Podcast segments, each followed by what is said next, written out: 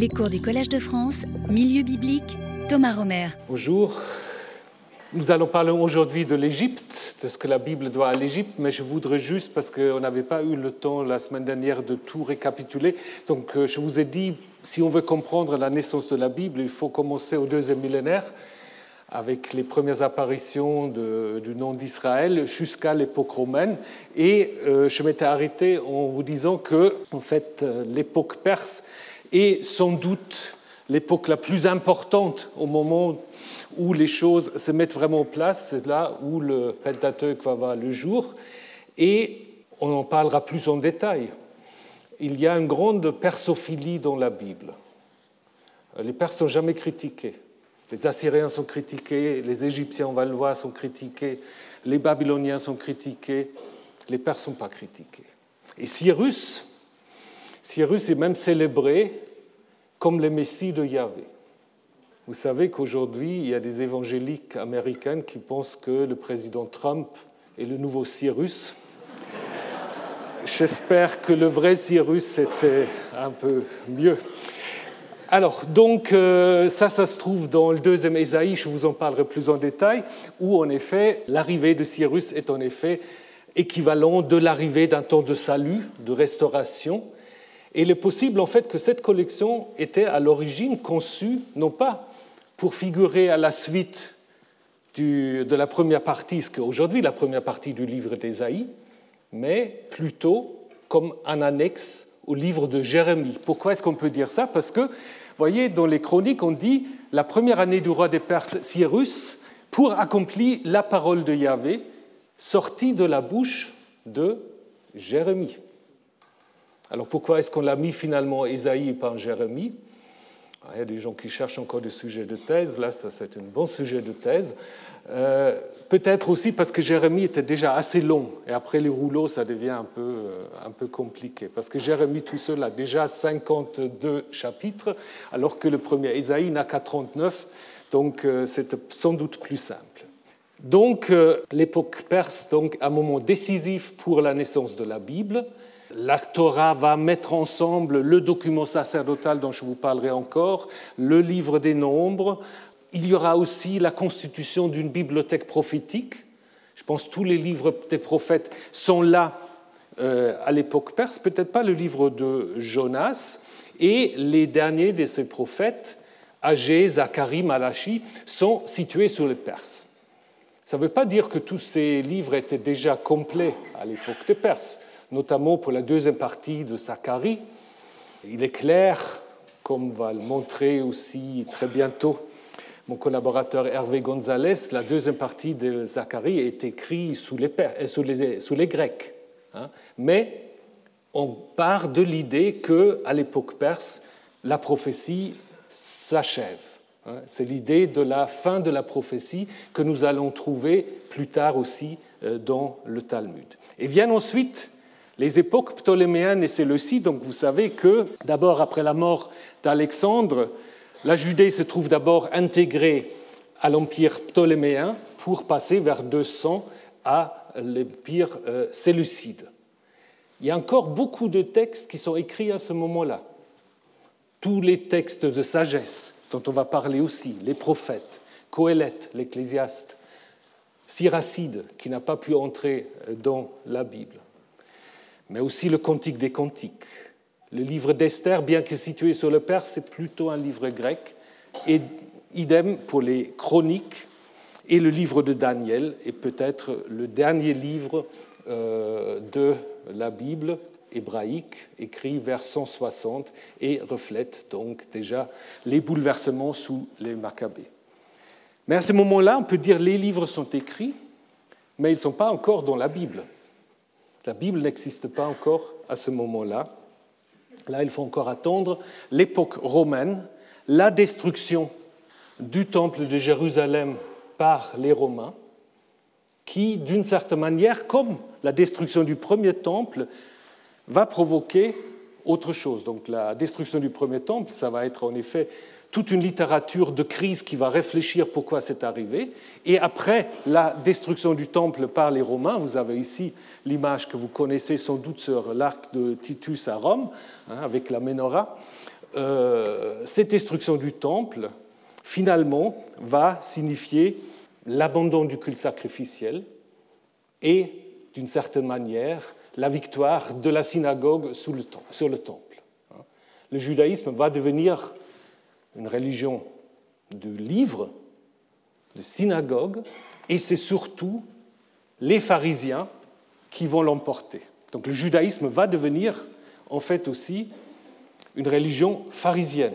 Les Sadduciens sont au chômage, il n'y a plus de temple, il n'y a plus de sacrifice, donc ils vont s'estomper et c'est les pharisiens qui ensuite vont décider au deuxième, troisième siècle quels sont les livres qui se trouvent à l'intérieur du Tanakh, donc de la Torah, des Nevi'im et de Ketuvim. Et je vous ai dit la semaine dernière, dans une perspective juive, il ne faut pas trop parler de canon, plutôt peut-être d'écriture, d'autant plus que Tanakh montre bien que ce n'est pas un ensemble tel qu'on imagine quand on parle de Bible, c'est en fait trois parties qui ont des fonctions et des valeurs différentes. Torah, Nevi'im, Ketuvim. Ce n'est pas par hasard que le judaïsme utilise cet acronyme.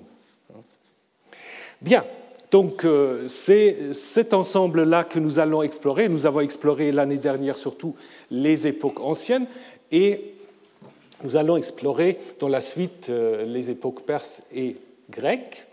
Mais ce que nous devons faire aussi, c'est de nous rappeler que sans les cultures autour, la Bible n'aura jamais vu le jour. Hein? C'est pour cela que nous avons aujourd'hui l'Égypte, ensuite le Levant, la Mésopotamie, et enfin les Perses et les Grecs. Donc sans ces cultures-là, il n'y aurait jamais eu de texte biblique. Donc aujourd'hui, nous allons nous interroger sur l'apport de l'Égypte à la Bible ou des relations aussi entre le Levant et l'Égypte.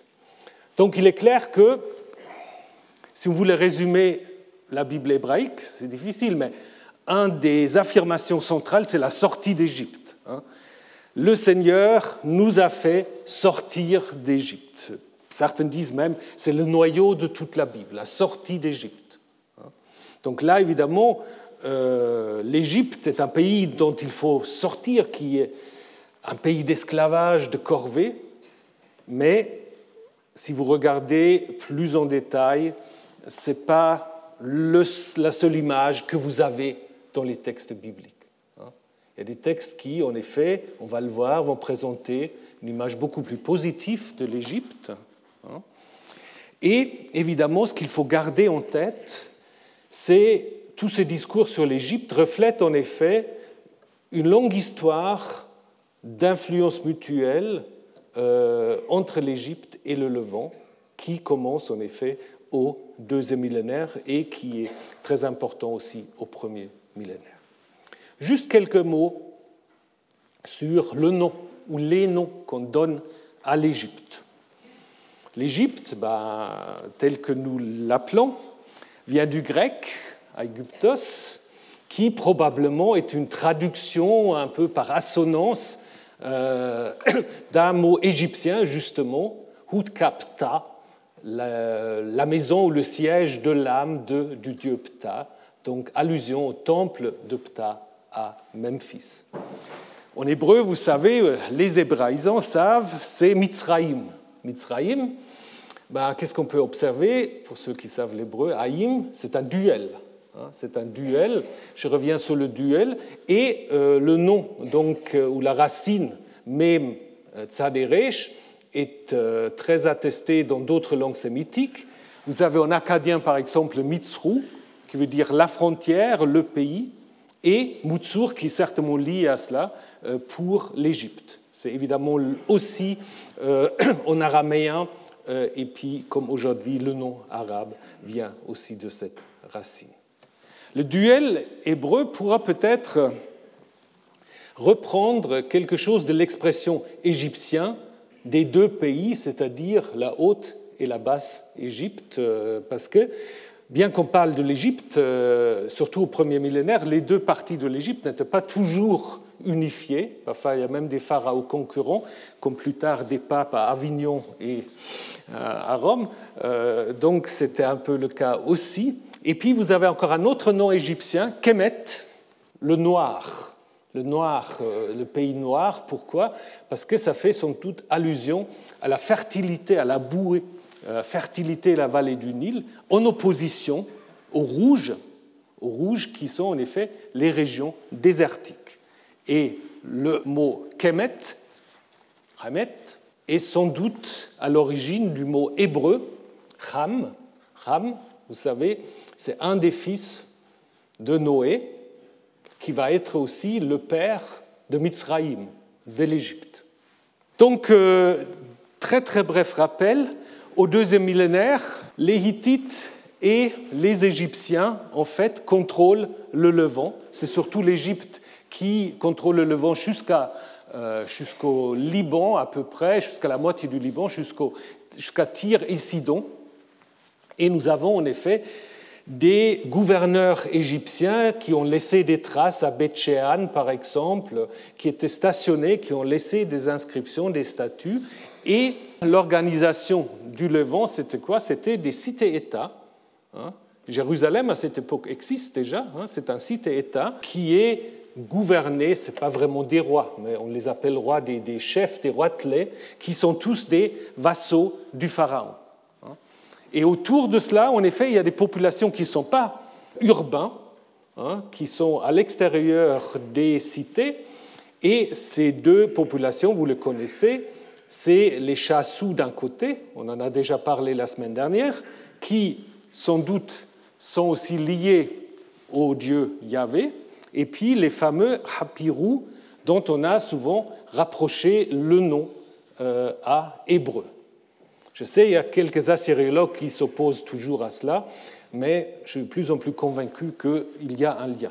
D'autant plus qu'on raconte sur ces apirous, c'est très proche ce qu'on va en effet pouvoir reconstruire par rapport aux Hébreux. C'est en effet, ce n'est pas un terme ethnique, ce n'est pas du tout un terme ethnique, c'est un terme sociologique qui désigne en fait des populations en marge de la société, qui peuvent être des mercenaires, qui peuvent être enrôlés pour des travaux de corvée, et donc qui correspond un tout petit peu certaines euh, mémoires que nous avons dans la tradition de l'Exode.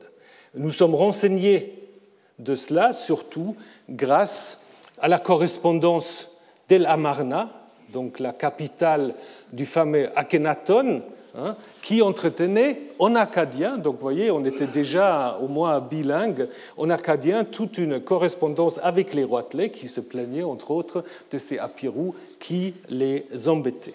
Nous avons vu également la semaine dernière que c'est au deuxième millénaire, grâce à l'Égypte, qu'on a pour la première fois une mention d'Israël, Hein, Israël comme une entité que Merneptah donc se vante avoir vaincu, hein, une entité qui se trouve dans les montagnes d'Éphraïm, où va naître au premier millénaire le petit royaume de Saül.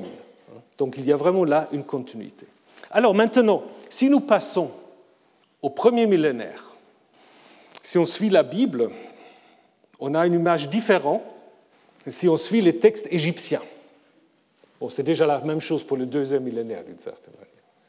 Alors si vous lisez la Bible, vous apprenez quoi? Que le grand roi Salomon est gendre du Pharaon. Donc selon la Bible, en fait, bon, Salomon avait beaucoup de femmes, ça vous le savez, euh, mais il avait aussi donc euh, épousé une princesse égyptienne qu'un pharaon qui ne porte pas de nom aurait donc donné à Salomon. Il leur donnait même euh, la ville de Gézer comme dot d'une certaine manière.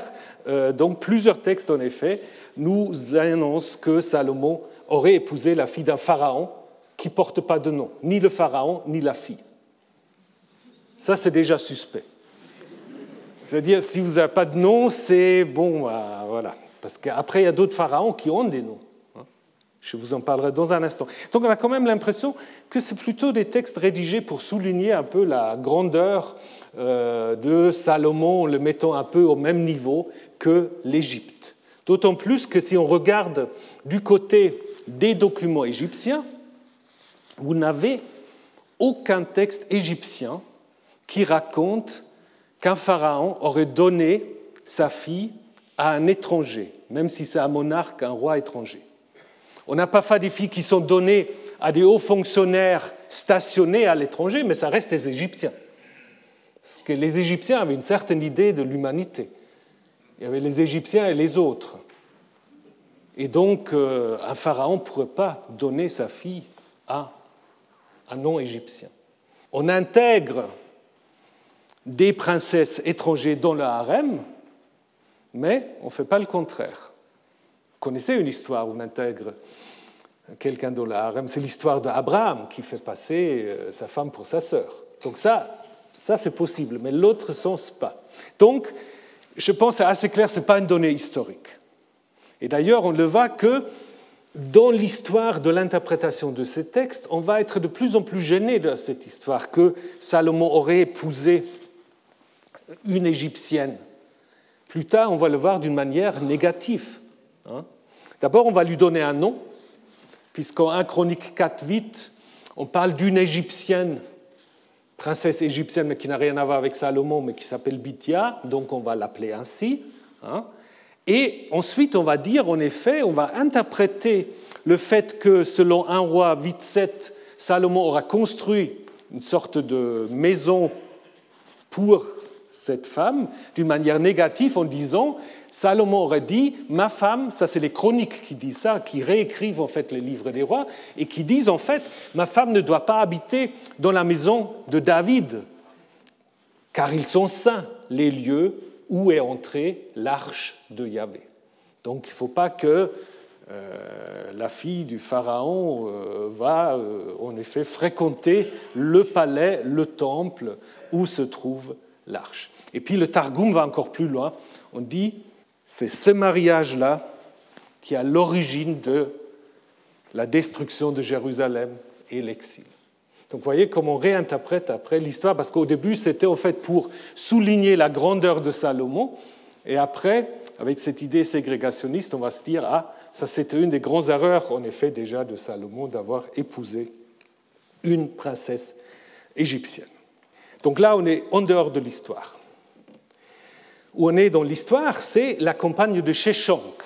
Sheshonk, voilà, là c'est un pharaon dont on donne le nom et qui est bien attesté. Hein, Sheshonk ou Shishak dans la Bible, qui en effet a mené une campagne bien attestée à Karnak, hein, en image et en texte. Et là aussi, de nouveau, différences intéressantes. Dans ce euh, rapport de campagne, Jérusalem n'est pas du tout mentionné. Les livres des rois disent si, si, il est quand même venu à Jérusalem, mais s'il il avait fait ça, ce que dit un roi 14, ce que vous pouvez lire, bah, Sheshonk l'aura mis dans sa liste. Donc je crois que Sheshonk se fiche un peu de Jérusalem. Ça veut dire que à ce moment-là, Jérusalem, ce n'était pas encore un endroit intéressant. Petite chefferie, il n'y avait pas grand-chose à chercher. Et donc, si vous regardez en fait la liste euh, des lieux en bleu où le pharaon est passé, ben, vous voyez, ben, c'est Gaza chez les Philistins, juste un endroit dans le sud, Arad, hein, et après, tous les autres lieux, ben, surtout Penoué, Adama, Penoué, Betchan, Rechov, on est dans le nord, ce qui va devenir le royaume du nord. Hein. Et puis le, comment dire, le quartier général, c'est Megiddo.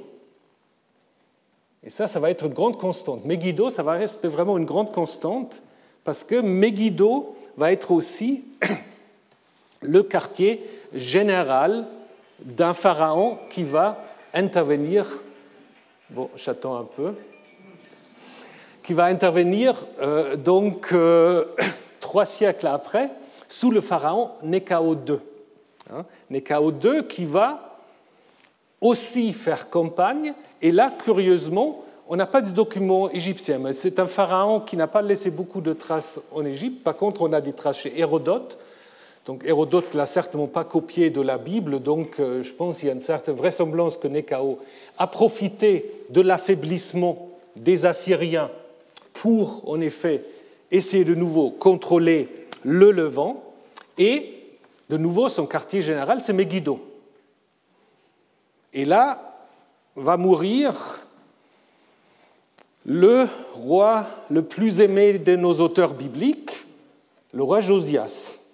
On dit simplement, de manière assez laconique, le pharaon Nekao monte à rejoindre le roi d'Assyrie vers le fleuve d'Euphrate. Le roi Josias marcha à sa rencontre, mais le pharaon, dès qu'il le vit, tua Josias à Megiddo. Bon, c'est tout. Il n'y a pas de commentaire, c'est assez bref. Alors qu'est-ce qu'il est vraiment arrivé? Il y a beaucoup de questions qui restent ouvertes. Est-ce que Josias se sentait tellement fort qu'il pensait pouvoir faire la guerre au Pharaon? Ou est-ce qu'il était déjà vassal du Pharaon Le Pharaon l'avait en effet fait venir à Megiddo et trouvait qu'il n'était peut-être pas un vassal très fiable? Tout ça reste mystérieux on a ensuite de nouveau une, une réécriture de cette histoire dans les chroniques. Vous savez, les chroniques réécrivent toute l'histoire toujours avec l'idée, s'il y a quelque chose de mauvais qui arrive, il doit y avoir une raison. Et là, la raison est assez intéressante. Bah, je vous le laisse lire. Là, euh, Josias vient et le roi euh, égyptien lui dit, mais ne te mêle pas de mes affaires. Dieu m'a envoyé ici et donc, euh, tu ne dois pas t'opposer à Dieu qui est avec moi, de peur qu'il ne te détruise. Verset 21. Et donc, euh, ce qui est intéressant, Josias, en fait, n'écoute pas, et c'est pour cela qu'il est tué. Donc là, c'est un peu la faute de Josias. Il faut expliquer pourquoi Josias est tué. Et là, nous avons de nouveau, à la fin des chroniques, un des rares cas où un roi étranger parle au nom de Dieu. Hein? Cyrus le fait au chapitre 36 en disant c'est Yahvé qui lui a dit de renvoyer les exilés pour qu'ils reconstruisent le temple. Et Nekao va dire qu'il a été envoyé par Dieu et Josias ne veut pas l'écouter. Donc ça veut dire que les souverains étrangers peuvent avoir une parole divine hein, et Josias ne veut pas l'écouter. Ce qu'on apprend ensuite, c'est que Nekao euh, va en effet euh, s'emparer d'une certaine manière du petit royaume de Judée, ou de Juda. Il va destituer Joachaz, que les Judéens avaient mis sur le trône. Il va l'exiler en Égypte et il va prendre le frère aîné de Joachaz, qui aurait dû être le vrai euh, héritier de Josias, pour le mettre sur le trône et il va changer son nom de Eliakim en Joachim. Ça veut dire quoi? Que le pharaon, en fait, donne comme nom de trône, nom de trône un nom yaviste. Alors est-ce que c'est vrai ou pas? Mais c'est comme si le pharaon respectait en fait le nom du dieu tutélaire de la Judée. Hein. Donc là, vous voyez, depuis Sheshonq jusqu'à Nekao, on a parfois des campagnes où l'Égypte essaie de s'emparer de nouveau d'une partie du Levant. Mais il y a d'autres textes où l'Égypte apparaît plutôt comme un allié potentiel d'Israël ou de Judée. Hein, c'est-à-dire face à la Syrie, face à Babylone, on va chercher en effet appui auprès du Pharaon. Et ça s'est critiqué dans plusieurs textes prophétiques, notamment dans le livre d'Osée, Hein? on dit c'est comme une colombe naïve, son cervelle qui court ci là, une fois chez les Assyriens, une fois chez les Égyptiens. Donc en fait, euh, cette politique est critiquée. Et on lit qu'avant la chute du royaume du nord, de Samarie, le dernier roi, Osée, à pas confondre avec le prophète qui porte le même nom, mais c'est un autre Osée, il va en effet euh, cesser payer tribut au roi d'Assyrie et il va chercher en effet, appui auprès de Sceau, roi d'Égypte. Ce Sceau, personne ne sait qui c'est, parce qu'il n'y a aucun pharaon qui s'appelle Sceau. Peut-être c'est juste la transcription de Nisot, donc euh, mot égyptien, un des mots égyptiens pour dire roi, simplement. Sur le plan historique, il doit s'agir d'un pharaon assez faible Osorkon, c'est justement un de ces pharaons qui règne juste sur le nord et sur la partie est du delta, hein, et qui va lui-même se soumettre à un pharaon couchite, hein, donc qui règne dans le sud, du nom de Pillé, et vous le voyez sur euh, cette stèle. Sur cette stèle, vous voyez le pharaon Osorkon qui euh, s'agenouille, qui se prosterne devant euh, le pharaon couchite. Lors des derniers jours de Juda, pareil, Sédéchias, dernier roi, est soutenu par Apriès, qui est en fait le neveu de Néchao, et on voit qu'il y avait une certaine égyptophilie à la cour de Jérusalem, parce que vous trouvez à la cour de Jérusalem à ce moment-là un prêtre qui porte le nom de Pachrour. Et c'est un nom égyptien, un nom égyptien euh, qui veut dire enfant de Horus. Alors, est-ce que le prêtre lui-même était égyptien? Est-ce qu'il a été délégué par le pouvoir égyptien? Ou est-ce qu'on a juste pris un nom égyptien parce qu'on voulait bien se faire voir par le pouvoir? Ça, c'est possible, évidemment, euh, aussi. Hein. Mais tout ça ne va pas servir parce que les Babyloniens vont s'imposer. Et puis on a ce commentaire, le roi d'Égypte ne sortait plus de son pays car le roi de Babylone avait pris tout ce qui avait appartenu au roi d'Égypte depuis le torrent d'Égypte jusqu'au fleuve d'Éphrate. Donc toute la transeuphrataine, d'une certaine manière, est maintenant sous contrôle des Babyloniens. Et là cesse d'une certaine manière la possibilité pour les Égyptiens euh, de contrôler le, le vent. Par contre, ce qui va provoquer l'empire babylonien, la prise du Levant par les Babyloniens, ça va être en effet la descente en Égypte d'une certaine partie de la population. Euh, donc on lit dans le livre des rois que certains Judéens restés dans le pays descendent en Égypte, et puis selon le livre de Jérémie, euh, on voit que c'est surtout dans le delta, hein, on a un certain nombre de noms, Mictol, Daphné, Memphis, Patros, comme noms où vont se trouver ces Judéens descendus en Égypte.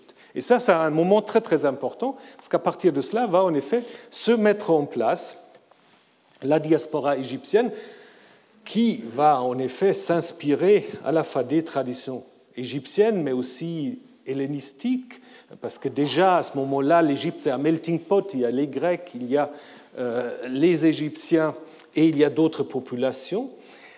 Ce qui explique aussi que les livres prophétiques, souvent, ils n'aiment pas trop ces gens qui sont descendus en Égypte. Hein. Ils trouvent qu'ils sont trop, euh, voilà, trop influencés par euh, les traditions égyptiennes. Et justement, le chapitre 20 du livre d'Ézéchiel va reprocher aux Israélites d'avoir toujours préféré le culte égyptien aux exigences du Dieu d'Israël.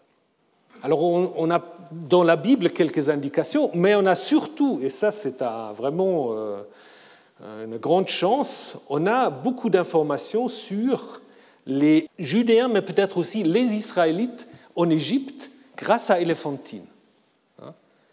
Éléphantine, euh, Sienne, donc euh, une île dans le sud du Nil, hein, a en effet produit lors des fouilles, d'abord des fouilles allemandes, des nombreux documents écrits en araméen hein, qui montrent en effet la vie de ces Israélites et Judéens, mercenaires sans doute en grande partie, hein, qui s'étaient installés dans cette île. Et on voit, et c'est très intéressant aussi pour comprendre l'histoire de Joseph, parce qu'on voit qu'il y a beaucoup de mariages entre les Égyptiens et les Israélites judéens, euh, qu'on peut avoir deux noms, un nom hébreu et un nom égyptien, et surtout qu'on peut construire un temple au dieu Yahoo, Yahvé, qu'on vénère en même temps avec Anat et une autre divinité, Echem Bethel. Donc là, évidemment, on voit comment l'Égypte, là aussi, va être très très important à l'époque perse. Il y a une tradition dans la Bible qui se base aussi sur des réalités, qui est la tradition de l'Égypte comme terre d'accueil, mais aussi comme terre d'abondance. Lorsque Lot va choisir où il veut aller, lorsqu'il se sépare d'Abraham, il va donc dans la région de Sodome et Gomorre, qu'on imagine à l'époque comme une région extrêmement fertile. Hein. et on dit que cette région était comme le jardin de Yahvé, donc euh, le paradis, le jardin d'Éden, comme le pays d'Égypte. Donc c'est intéressant, le pays d'Égypte équivaut le jardin de Yahvé. Et vous avez après toute une tradition, lorsque le peuple est dans le désert, dans le livre d'Exode et des Nombres, il y a toujours cette nostalgie de l'Égypte, euh, des pots de viande d'Égypte, l'abondance de l'Égypte, qu'on retrouve dans des nombres euh, descriptions aussi de pays. Même le Deutéronome dit, oui, tu vas aller dans le pays que Yahvé t'a donné, mais attention, ce n'est pas aussi simple que le pays d'Égypte. Hein. Le pays d'Égypte, tout est donné, il y a l'abondance. Et on trouve cela du côté égyptien déjà dans le tombeau euh, du général Horemheb, qui devient après euh, pharaon, hein, et qui en effet dit un grand discours, elle se plaint un peu. Euh, là, il n'y a rien de nouveau sous le soleil. Si vous entendez certains discours aujourd'hui, ben, c'est tout à fait la même chose. Il y a trop d'étrangers qui viennent, hein, qui ne savent pas comment vivre. Ils sont venus, leur pays meurt de faim et ils vivent comme les bêtes dans le désert. Et donc là, déjà, on a en effet des contrôles à la frontière et on ne laisse pas entrer n'importe qui. On sélectionne. Donc ceux qui sont bien habillés, qui ont des choses à amener, on les laisse entrer et les autres, bah, ils restent dehors. Donc vous voyez, il n'y a pas fait des longues durées dans l'histoire de l'humanité. Alors, la même euh, thématique, vous l'avez, je l'ai déjà mentionné, dans l'histoire d'Abraham. Hein, l'histoire d'Abraham, parce que c'est aussi à cause d'une famine, nous dit-on qu'Abraham descend avec sa femme, Sarai, en Égypte. Donc ce n'est pas une histoire réelle, historique, mais ce qui est historique derrière, c'est cette idée qu'on descend en Égypte euh, lorsqu'il y a des famines. Même sujet dans l'histoire de Joseph. Hein. Bon, après, là, curieusement, le pharaon apparaît de manière assez positive parce qu'il ne sait pas ce qu'il fait. Il prend la femme d'Abraham, mais il ne sait pas du tout qu'il a pris sa femme. Il pense que c'est sa sœur. Hein. Et quand Yahvé envoie des plaies, comme dans l'Exode, le Pharaon se comporte tout à fait correctement, renvoie Abraham et lui laisse même euh, ses richesses qu'il lui a données comme euh, dot. L'Égypte, c'est aussi le pays où on accueille des réfugiés politiques. Ça commence, selon la Bible, avec euh, les adversaires de Salomon, un édomite, Hadad, et Jéroboam, qui va devenir le futur roi d'Israël. Vous avez, ça je l'ai déjà mentionné, suite à la destruction de Samarie et de Jérusalem, vous avez des Israélites et des Judéens qui descendent en Égypte pour y trouver refuge. On apprend aussi qu'il y a dénommé prophète Uriyahu, un collègue de Jérémie, qui veut échapper au roi et roi Sédéchias, parce qu'il annonce, comme Jérémie, la destruction du temple. Et donc il se réfugie en Égypte. Mais comme Sédéchias, là, ça ne marche pas très bien, comme Sédéchias est déjà vassal du roi, donc ce prophète est restitué et a un destin, disons, moins enviable. Thème qui continue jusqu'au Nouveau Testament, hein, puisque vous connaissez, selon l'évangile de Matthieu, la fuite euh, de la famille de Jésus en Égypte, là aussi, pour échapper à des oppressions de la part d'Hérode et pour accomplir évidemment la prophétie d'Osée d'Égypte, j'ai appelé mon fils. Donc c'est une longue tradition. Un autre moment très important à souligner, c'est évidemment que même si l'Égypte n'est pas si présent dans le vent au premier millénaire qu'il a été au deuxième, il y a quand même constamment des influences égyptiennes. C'est pour cela, je pense, que c'est très important qu'on s'intéresse à cela, il y a des influences culturelles, culturelles et littéraires. D'abord, si vous regardez les sceaux, les sceaux avec lesquels on signe des documents qu'on porte autour du cou, hein, qui sont un peu votre signature, vous le mettez dans l'argile, et vers entre le 8e et 6e siècle, vous avez en fait une abondance de ces sceaux qui sont égyptianisants, hein, qui reprennent en fait des motifs égyptiens, tout évidemment en écrivant en hébreu, en paléo-hébreu. Hein. Mais là, par exemple, je vous ai mis toute une collection de serpents ailés, les fameux séraphim, hein, que vous trouvez aussi dans le récit de la vocation de Ésaïe. Ésaïe, il est question aussi de ces serpents en fait qui sont partis de la cour céleste et qui fonctionnent un peu comme les gardiens du trône divin.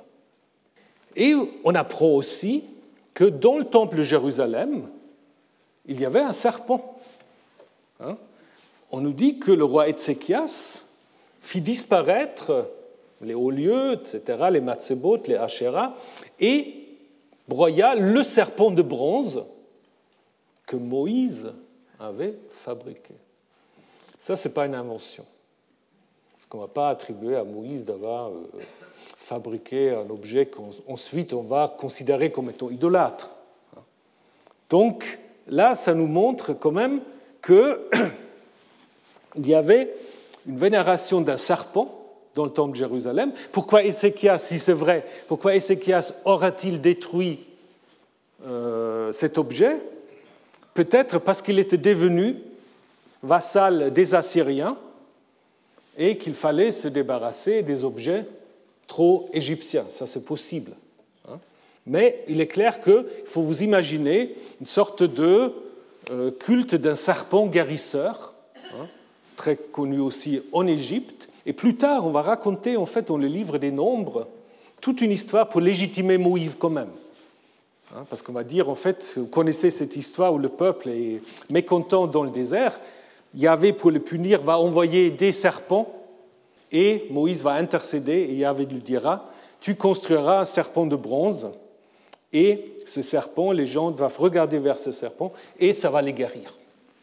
C'est peut-être une sorte d'éthiologie de ce serpent hein, dans le temple de Jérusalem.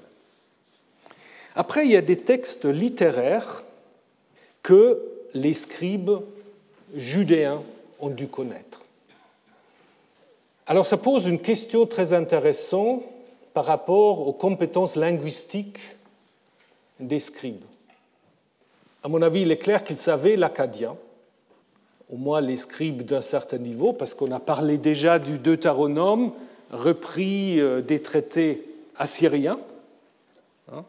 Mais je pense que certains devaient aussi connaître l'égyptien. Et je vais vous le montrer dans un moment. D'abord, je voulais vous euh, présenter très brièvement deux grands textes littéraires égyptiens qui ont circulé, qui ont circulé et qui montrent d'ailleurs aussi au niveau du contenu des liens entre l'Égypte et le Levant. Le plus connu sont toutes les romans de Sinoué. Hein, je ne sais pas si vous l'avez déjà lu. Hein. Euh, c'est en effet un haut fonctionnaire qui va quitter l'Égypte à cause des problèmes euh, au niveau de la succession des rois. Ce n'est pas tout à fait clair. Il va partir d'Égypte et puis il dit lui-même, c'est un roman qui est écrit à la première personne, et il dit, je ne sais pas euh, ce qui m'a éloigné de ma place. C'est comme euh, un rêve, comme si un homme du delta se voyait déplacé à Éléphantine. Donc là, tout à l'heure, on a parlé d'Éléphantine. C'est comme si un homme du delta se voyait déplacé à Éléphantine. Ça veut dire c'est comme si un Parisien se voit tout à fait euh, déplacé dans la province la plus obscure. C'est un peu ce qui arrive là Sinoué. Donc il ne comprend pas trop ce qui lui arrive, hein, et qui ensuite va en effet faire tout un voyage qui l'amène jusqu'à Byblos, donc jusqu'en Phénicie, où il va en effet, euh, il, va être fatigué, c'est un peu comme Moïse, il va être fatigué, il va, il va plus savoir comment se nourrir, et puis tout à coup il est accueilli par un chef des retenus, des Asiates, euh, dans un pays où il dit plein de vin et du miel, ça aussi quelques consonances euh, bibliques, qui l'accueille et qui va le donner en fait comme époux à sa fille, donc il devient son genre, donc c'est un peu Moïse à l'envers.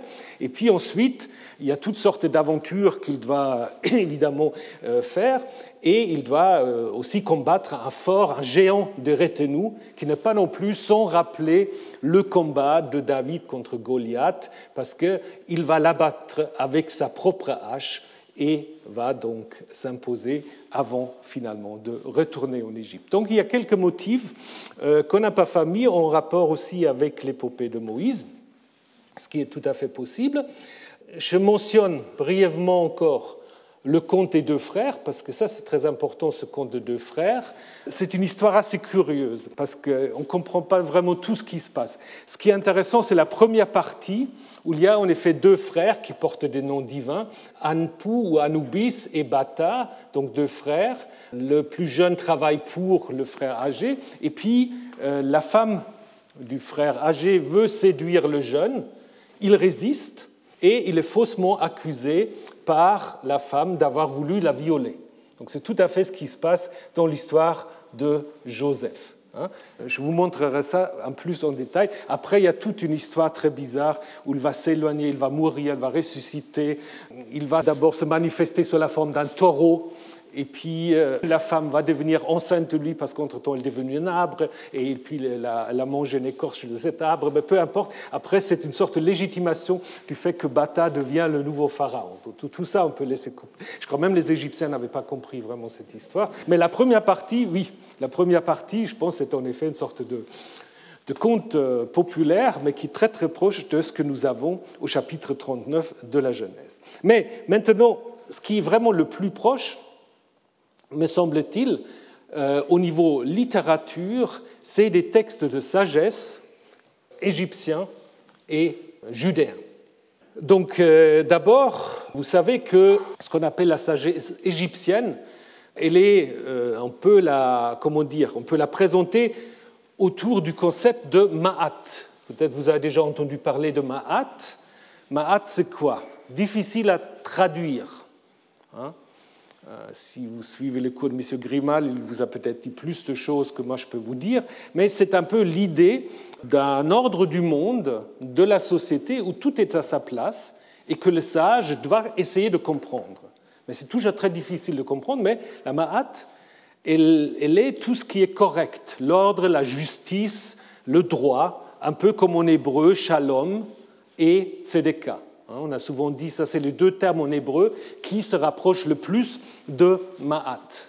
Et Ma'at, ce qui est intéressant, d'abord, Ma'at, elle est représentée par une plume. Pourquoi par une plume? C'est bizarre.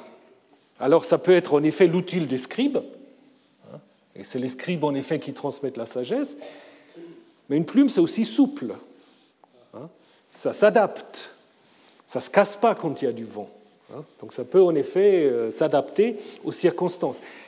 Après, la plume devient en fait la coiffe d'une jeune fille qui est d'une certaine manière divinisée et qui représente en fait la Ma'at. Donc la Ma'at va se personnifier, va se diviniser d'une certaine manière et on va avoir dans la Bible le même phénomène avec la sagesse. Hein? Ce que vous avez au chapitre 8 du livre des Proverbes, la sagesse, Hein, qui va parler, qui va se présenter comme étant créé par Yahvé avant l'origine du monde. Hein. Elle est divin, elle était là, elle était là pour amuser, pour jouer devant Yahvé, comme prémisse, et elle est d'une certaine manière médiatrice entre Dieu et les hommes. vous connaissez tous cette image de la chapelle Sixtine. Donc on dit toujours que, vous voyez, là, là il y a une femme dans le bras de, de Yahvé. Alors on a souvent dit c'est Ève, mais certains disent que ça peut être aussi la sagesse qui, en effet, accompagne Yahvé au moment de la création du monde. Mais ce n'est pas très important. Ce que je voulais vous montrer, en fait, que cette personnification de la sagesse dans le livre des Proverbes peut être mise en relation avec la personnification de la Ma'at, qui d'abord est un concept et qui ensuite devient personnifié. Et ce qui est particulièrement intéressant, c'est qu'à l'intérieur du livre des Proverbes, vous avez un texte qui est vraiment très très proche de la sagesse égyptienne. Vous savez, le livre des Proverbes, c'est en fait une collection de différents rouleaux de différents petits livres qu'on a mis ensemble d'époques différentes. Et vous avez un de ces rouleaux, dans la première partie, les chapitres 22, 23, 22, 17 à 23, 11 plus précisément, bah, sont très proches d'un texte égyptien qui est la sagesse d'Amen et Mopé. Hein. un texte rédigé vers la fin du deuxième millénaire, mais recopié constamment, très populaire durant tout le premier millénaire. Et on peut dire, à mon avis, que le scribe judéen, qui a mis par écrit ces deux chapitres, connaissait la sagesse d'Amenopé. Alors de quelle manière Est-ce qu'il avait un texte devant les yeux? Est-ce qu'il était en Égypte? Est-ce qu'il l'avait entendu? Très difficile de savoir. Déjà, on constate des choses très intéressantes. Euh, va à la fin conclure en disant Lis bien ces 30 chapitres, parce qu'en effet, la sagesse d'Amenopé est construite en 30 chapitres. Ils sont distrayants attractifs. Distrayants, je ne suis pas si sûr, mais enfin. Euh, voilà. Et ensuite, dans les proverbes, n'ai-je pas écrit pour toi 30 instructions? On a du mal à trouver 30 instructions précises. Donc je pense que le 30, ça lui venait en effet de ce texte égyptien qu'il a intégré en fait dans le texte hébreu. Et on peut donner quelques exemples qui vous montrent en effet que c'est très proche. Les deux euh, ensembles sont en effet conçus pour des gens qui fréquentent le roi, et la cour, hein, toujours en avertissant. Le scribe expert en sa charge est trouvé digne d'un homme de cour, dit Amenopé. As-tu vu un homme habillé dans son ouvrage? Il se tient devant les rois, dit le proverbe. La protection des faibles, très très proche. Ne déplace pas les bornes en bordure des champs, dit le texte égyptien. Ne déplace pas la borne ancienne que tes pères ont posée, dit le texte euh, des proverbes. Il faut se maîtriser, ne fraternise pas avec l'impulsif, ne te fais pas l'ami d'un homme irascible, hein, même conseil. Il faut surtout savoir se comporter à table, ça c'est très important. Bah, ça reste jusqu'à aujourd'hui, les étiquettes à table. Vous pouvez ruiner toute votre carrière si euh, vous ne savez pas vous tenir. Donc, il ne faut pas être trop gourmand. Si on rien, si vous sert pas, il ne faut pas. Voilà. Donc, euh, je vous laisse lire. C'est un peu les mêmes conseils. Hein. donc, euh, toujours savoir être modeste, pas s'imposer, pas se servir soi-même surtout. Ça va jusque dans les évangiles. Jésus aussi dit bah, tu te mets plutôt en retrait. Après, si on te fait avancer, c'est beaucoup mieux. Donc, c'est un peu déjà ce que vous avez là. Et puis, évidemment, aussi, la mise en garde contre les richesses euh, matérielles. Ne te fatigue pas à chercher l'abondance, dit le texte égyptien. Si les richesses arrivent par le vol, elles ne passeront pas la nuit chez toi. Elles se font des ailes comme des oies et s'envolent vers le ciel. Et si vous regardez les proverbes, ne te fatigue pas à acquérir la richesse, car elle se fait des ailes et comme l'aigle, elle s'envole vers le ciel. Donc là, vous voyez, les oies n'étaient pas très fréquents euh, en Palestine, donc on a replacé les oies par les aigles. Hein. Mais voyez, tous ces parallèles, ça montre quand même que l'auteur de ces textes, il a connu le texte égyptien. On peut dire certains euh, avertissements sont assez, euh, comment dire, assez courants, bien sûr, mais vous avez un peu la même collection dans les deux cas. Hein. et parfois, vous avez vraiment, je vous ai montré quelques exemples, vous avez vraiment des expressions qui sont très très similaires. Donc euh, il est clair qu'on n'a pas simplement copié les Assyriens, les Babyloniens, mais aussi les Égyptiens.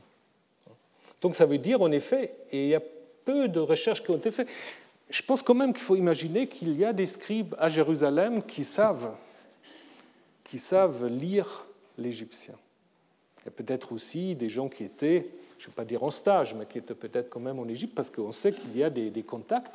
Et on sait aussi, je reviendrai quand on parlera de Moïse, bah, il y a constamment des hauts fonctionnaires qui viennent de la Syrie-Palestine et qui sont en Égypte.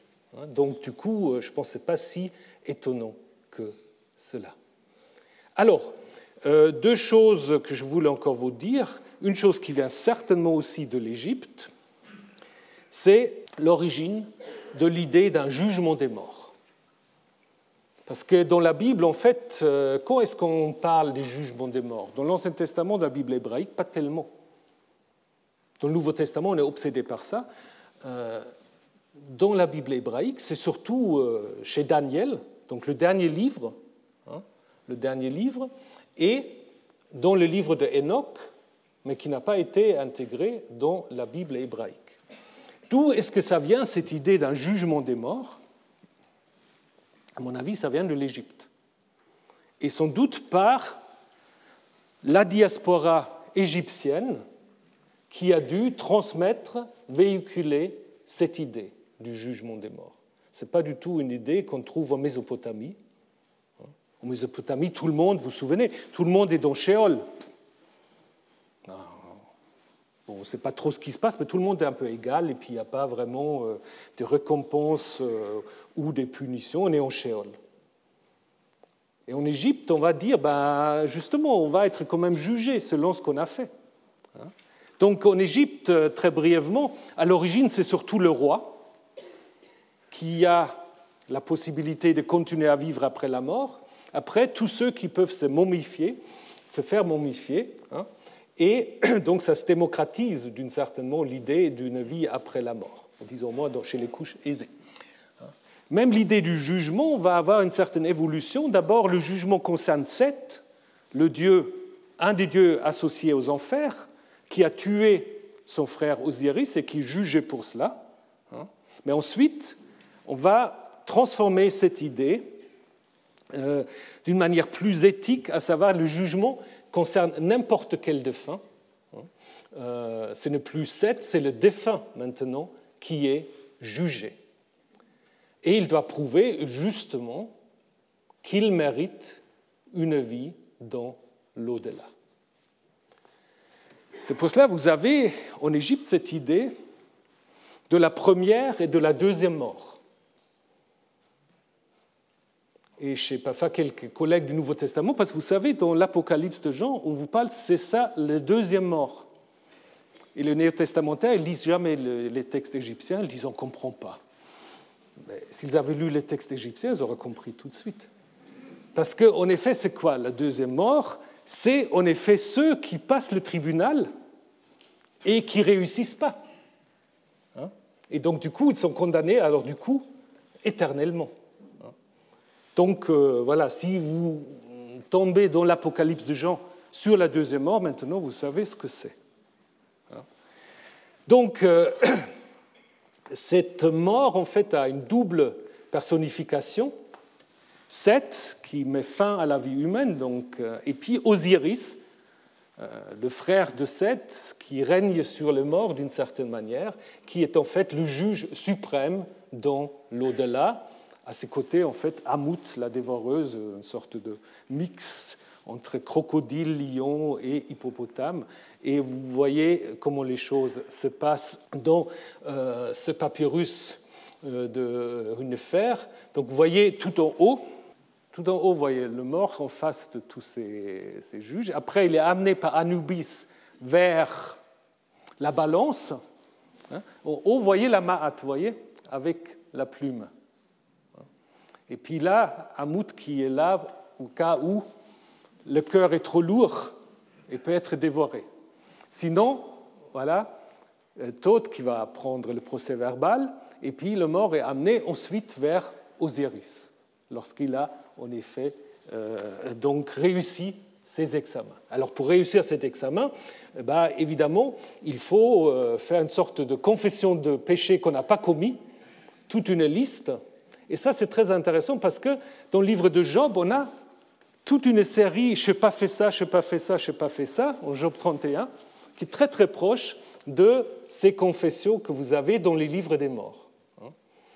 Et ce jugement, en effet, permet euh, d'une certaine manière de dire que ceux, et ça, ça va être très important dans le judaïsme et surtout dans le christianisme, les justes qui ne sont pas récompensés durant leur vie terrestre, bah, ils seront récompensés après la mort. Donc en fait, c'est une manière de résoudre un problème théologique. Pourquoi les justes doivent, sont opprimés, doivent mourir si tôt? Pourquoi ils ne sont pas dans le bonheur? Ce n'est pas important. La chose importante, c'est d'échapper à la deuxième mort. Donc, et ça, je pense, ça c'est vraiment une influence égyptienne majeure.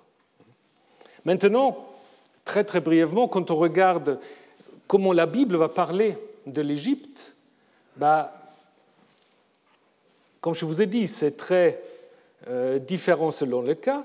Dans la table des nations, d'abord, qui est au chapitre 10 euh, de la Genèse, on va en effet avoir cette idée que les nations se répartissent selon les trois fils de Noé, Sem, Ham et Japhet, qui vont en effet remplir la terre connue à l'époque, disons jusqu'à Gibraltar, maybe jusqu'à l'Inde, grosso modo, mais surtout la Mésopotamie et la péninsule euh, arabique. Et quand on parle en effet des fils de Ham, ben, on va en effet les énumérer. On va dire c'était Cush, Mitzraïm, donc l'Égypte, Pout et Canaan. Probablement la Libye. Alors pourquoi on commence avec Cush avant Mitzraïm Ça peut peut-être refléter le fait que Cush reflète la Nubie et au 7e, 6e siècle, l'Égypte était en effet gouvernée par ce qu'on appelle parfois les pharaons noirs, hein, les pharaons noirs africains, donc qui en effet avaient pris le pouvoir. Peut-être c'est une indication en effet de l'époque où vient ce texte. Comme le temps avance, peut-être je vais me réserver cinq minutes la semaine prochaine pour vous parler très brièvement de deux visions très très différentes de l'Égypte dans l'histoire de Joseph dans l'Exode, on va s'interroger très brièvement, vraiment très brièvement, parce qu'il faut que je parle des autres choses aussi, sur Moïse. Moïse, est-ce que c'est un Égyptien? Ah, Certains disent oui, euh, on va voir. Et puis, on va voir comment, à la fin, l'Égypte va devenir quand même le pays où tout le monde peut se rassembler. Il y a quand même un happy end, d'une certaine manière, euh, avec l'Égypte. Mais pour cela, il faut attendre la semaine prochaine. Et euh, on verra surtout la semaine prochaine ce qui se passe du côté du Levant et de la Mésopotamie. En attendant, bah, je vous souhaite une bonne semaine. Soyez prudents et puis bah, j'espère vous voir la semaine prochaine. Retrouvez tous les contenus du Collège de France sur www.colège-2-france.fr.